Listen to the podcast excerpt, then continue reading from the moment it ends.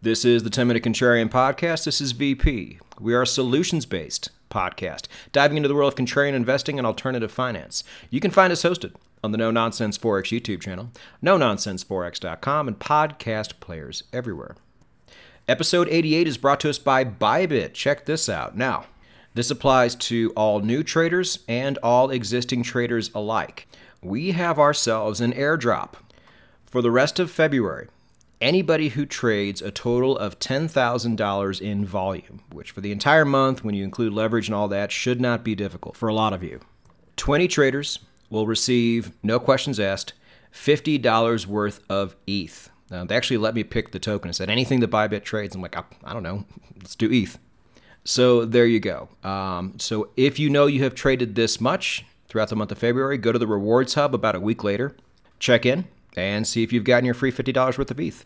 And if you're wanting to sign up for Bybit, make sure you do it through the link down below in the description because membership has its rewards. It is the 10 Minute Contrarian podcast, and I want to have a little bit of a transition episode before we start moving on to other things because I think it's it's important to talk about things like this every once in a while. Because even though you guys pretty much understand, you know, my ethos when it comes to investing, and a number of you follow that, uh, there's it's still a confusing time right now, and I think people are getting paralyzed as to what to do because there's so much noise out there currently. You know, we we went through a long time with not a lot of noise at all, and now we just have noise left and right. You know, a lot of it has to do with the Fed. What is Jerome Powell thinking? What is he feeling? You know, all this bullshit. You know, we have a war going on. We have the second largest economy in the world trying to come back online. And all the while, we have about 20 different unholy factors swirling together at the same time uh, that should be making this market do nothing but go down hard. Uh, we have possible crises on the horizon. You know, so when the hell are you supposed to buy something? You know, there are a lot of reasons to, but there are also a lot of reasons not to, at least in the short to mid term. Now, we are a solutions based podcast. I'll go ahead and get into the solution here, but I want to tell you a quick story first about how I got into investing. Um, so, I've always been a a finance enthusiast. I wanted to be a stockbroker when I was like in second grade, you know, because I thought it was kind of like a game and I was big into Nintendo and stuff like that. And so I thought to be able to work, you know, kind of like gamers are now, you're playing a game for a living. I thought that was really cool. So that's what I wanted to do. I majored in finance in college. I flunked out. And, you know, life took me in other directions. It took me into the hospitality field. Now in 2012, I took a year off from waiting tables to become a food and beverage consultant Cool job, lots of travel. Uh, it lasted exactly a year before the company went out of business because they were mismanaging funds, uh, which we all kind of knew, but not to the scale that we thought it would go under. Uh, but none of us were surprised when it did. Uh, but anyway, there's a lot of travel involved, and this was 2012. And this was back when business travel was at its absolute peak. Um, you barely see it at all now. Um, but back then, you know, people traveled to go talk to people and meet with them face to face. Uh, especially in you know a lot of your popular stock sectors and especially in finance. I mean, on American carriers like American Airlines, Delta, they would feverishly compete for the business class business traveler. And so you see your classic finance bros, you know, who are all like six five with their check dress shirts and Patagonia vest and jeans and dress shoes. You know, you know who I'm talking about. You know, your, your fi- American finance bros. You know, these people were everywhere. And it made sense because the market was doing nothing but going up. You know, this is right when we finally got everything shaken out of the global financial crisis. The last few bad eggs had been finally pushed aside, uh, and it was up only. And this is before the discount carrier model had been implemented. So every single flight had in flight entertainment, had screens and almost everybody was watching CNBC. Like it, it was just a vibe, the whole thing. It was so cool. You know, and even though I wasn't really a part of it, I felt like I was a part of it. And it motivated me to take the few spare dollars I had in my pocket and actually put it into the market and start investing. And even though the market was going up only, first couple years I managed to make so many stupid mistakes, but that was good because I got them all out of the way and I got them out of the way very cheaply. And you also have to remember, I had my time in penny stocks back in 2009, 2010. So I'd already made a lot of dumb mistakes there too. Um, but it all had to wash out again. You know, it's what I tell all the young crypto guys now. They're like, oh, boo hoo, I lost my life savings in crypto. I'm like, you're 21 years old. What was your life savings? I'm glad you lost it. You know, you got to learn very cheaply, as did I. You know, and then I learned to actually buy something and then just sit on it. And as you know, what the 2010s were like, that was the move. You know, I wasn't some great stock picker. It's just that everything was going up. You know, it's like, hey, VP, stop acting like you know what you're doing when you clearly don't. You know, I know people who've been in this business for 30 years who still have not come to this realization that I did in about a two year span back in probably 2012 to 2014. And realizing this, and then learning how to just buy and hold, uh, was the real turning point in my investment career. Then, right around 2016, 2017, I started learning more about the contrarian side of things and how things are good until they're not. And then, when they're not, you better be not left holding the bag because the majority of people will. Plus, you know, a lot of these contrarian investments could go up no matter what because there are real use cases involved. There's real scarcity involved a lot of the times. A lot of these markets aren't very big, and guess what, VP? You're not the only person in the world looking at this sector. So I decided right around 2018 that the time to act was then, even though I could be very early. Like uncomfortably early, to where I'd have to sit there and watch these things go up and down a lot um, before I could ever really take some meaningful profit. Um, but around early 2018, I got into gold and silver and their respective mining stocks. And if anybody wants to call bullshit on me at any point in time, I've chronicled all this either on the blog or on a podcast. Uh, but then later in 2020 with Bitcoin, uh, right around the 8,000 range. And then later in 2020 with uranium.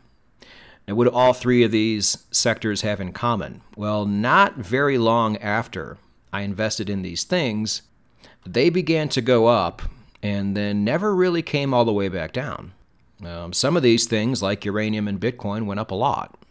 And all three of these sectors have given me the opportunity to take some profit along the way while still keeping a good portion of the stocks I originally bought and the coins I originally bought. Uh, yet still, that's not the main reason why I bought them. I bought them to hold for a very long time until the point to where I feel that it's no longer prudent to hold them. And that was a time where my businesses were doing well, money was doing well at the restaurants, and my channel was just starting to get big at the same time. So I actually had money that I could put down and say, okay, I don't need this money. Let's invest in my future, however long that takes. You know, this would have been a lot harder to do years prior because I just didn't have that type of money on me. Um, yet I didn't let that stop me from investing anyway and getting that key experience under my belt. You know, I've been asked before, do, you, do I have any regrets when it comes to trading or investing? I tell people not one, because uh, despite all of my failures, some of them massive, you know, they all led me to here. You know, and I don't really have a strong idea of what the future holds. I have, you know, educated guesses like anybody else does. Uh, but either way, I'm glad I'm where I'm at now, and I wouldn't be here if it wasn't for all those failures. Uh, but the key thing I did was not let my lack of knowledge or certainty paralyze me from buying anyway. I'm glad I took action. Now, I say it all the time fortune favors the bold, nothing favors the timid. You may think it favors the timid when you're looking at something you might want to buy, and then you don't, and then price goes down. But I'm telling you, that wasn't really a win. You know, let's veer away from those instant successes and talk about some of my other investments. Now, I got into copper more heavy in 2021. One year too damn late. Or was it? No, but from 2020 to 2021, copper, the price of copper per troy ounce uh, almost doubled there for a minute. And then came down a little bit and settled right about like the $4, $4.50 mark. And that continues to be where we are today. Uh, carbon credits. Not my idea, somebody else's idea. But I like the idea a lot. And yes, I still do. Uh, but something had to go for tax loss harvesting purposes. So may as well take the the one sector that performed the worst, dump that one, and look to enter back in, which I do plan on doing. Carbon credits are hated, but they're still happening. You know, all the numbers in the background are going nothing but up and to the right. So as of today, I have nothing to show for my copper picks, and I have nothing but losses to show for my carbon credits picks. Uh, but it doesn't matter I'm not looking for that really quick, instant success that I had with those three investments I talked about before. Uh, because I realized that's not normal, and that's not why I bought these things anyway. I didn't buy these things to profit wildly in the span of a year. You know, I bought a natural gas ETF back when it was at $14.50 after a very large drop, and it has dropped down into the eights quickly. And I do not care because that's not why I bought it. I bought it for the future. You know, throughout all the ups and downs we've seen in crypto lately, you know, we've all been through this part together. So you know, you know, I want to move as much of my USD into crypto as I can once I think it gets as low as it's going to get. Now, I don't know when that's going to be. I don't even have numbers in my head like a lot of people do because I think that's a really, really dumb way to go. We'll talk about that in a minute. Um, but I don't think the big shakeout has occurred yet. So I have bought a little bit at pretty low prices, but not a lot, you know, not as much as I want. But here's the thing, and I think crypto is a good metaphor here. You are never going to buy at the bottom or probably anywhere near the bottom. You're never going to sell at the top or probably anywhere near the top. Once or twice in your life, it might happen, and you're going to think you're better than you probably are. But, yeah, 49 out of 50 times, it's just not going to be that way. And not only are you never going to buy at the bottom, you're never going to get as much as you wanted. Uh, because at some point, price is going to take off and it's going to take off for good. And it never happens when we expect it to. This is why all the people who make their money in finance and use social media are always wrong when they try to time these things. It's the most foolish thing you can do, but the majority of their audience are foolish people, so that's why they do it. You know, they're paid whores, and they've accepted this role. You know, but it's just not real life. You know, in my experience, in real life, this is what I think you have to do. We need to kind of remind ourselves of this again. You just need to be historically correct. And by historically correct, I don't mean buying at bottoms. You know, we kind crypto's weird. We kind of have the luxury of doing this because the market goes up a lot and goes down a lot. If there's anything we know um, that we can semi rely on, it's that. You know, so do most of your buying when it's cheap, like it still is, I believe. Don't worry about it if it goes down. Now, hell, buy a little more if you want to when it does go down. And then be ready to take some profit when it goes back up because your future self is going to thank you for that as well. Now, something like gold is only about $200, $250 away from its all time high.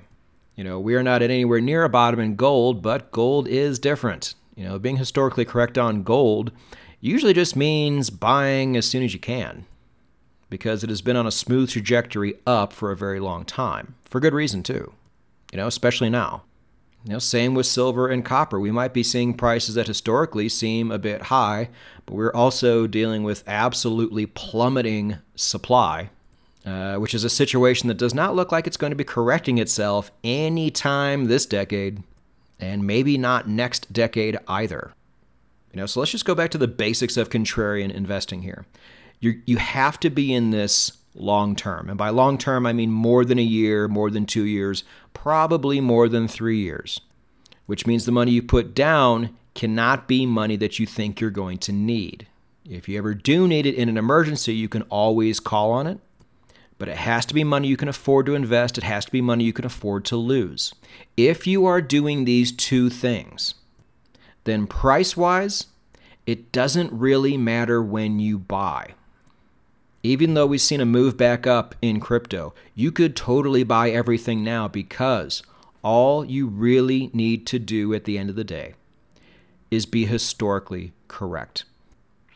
We will all be judging our success when it's all said and done by a very zoomed out, long term version of a price chart, whether that's in crypto, metals, anything, equities, all of it. You know, I've said this before too. If you're going to trade, trade. If you're going to invest, invest for a very long term. Just don't get stuck in that mushy middle because that's where people get buried. The people who go on social media and talk about the day to day stuff as if it really matters. The people who report on crypto happenings and in the thumbnail say, This is huge. It's never huge. It's just another brick in the wall when our history finally gets written. You know, and this is not what the vast, vast majority of investors do. I've met people who've been doing this for 25, 30 years, and they like to tell me how long they've been doing it too. I've been doing this for 25, 30 years, therefore you should listen to what I say. You've been doing it incorrectly for 25 to 30 years, and because of that, nothing I can tell you is going to change your incorrect ways. You're still calling me over and say, "Hey VP, look, you know Bitcoin's about to break this daily trend line. Look at it. Look at it." you know, uh, they're not us. We're not them. So be grateful for that. And don't act like them. None of this shit going on in the news right now matters as much as you think it does. Like I said before, it's just another brick in the wall of our history. Find the sectors you're bullish on and just simply invest in them. You know, if you want to go a little more micro, I've given you the playbook for the trailing buy and being able to dollar cost average down that way, which to date I have not seen a better way to buy a stock or a crypto token. And just understand you're never going to buy at the bottom, you're never going to have as much as you want. But if you are historically correct, it's not going to matter. Just buy it anyway. You're not crazy. You're just early.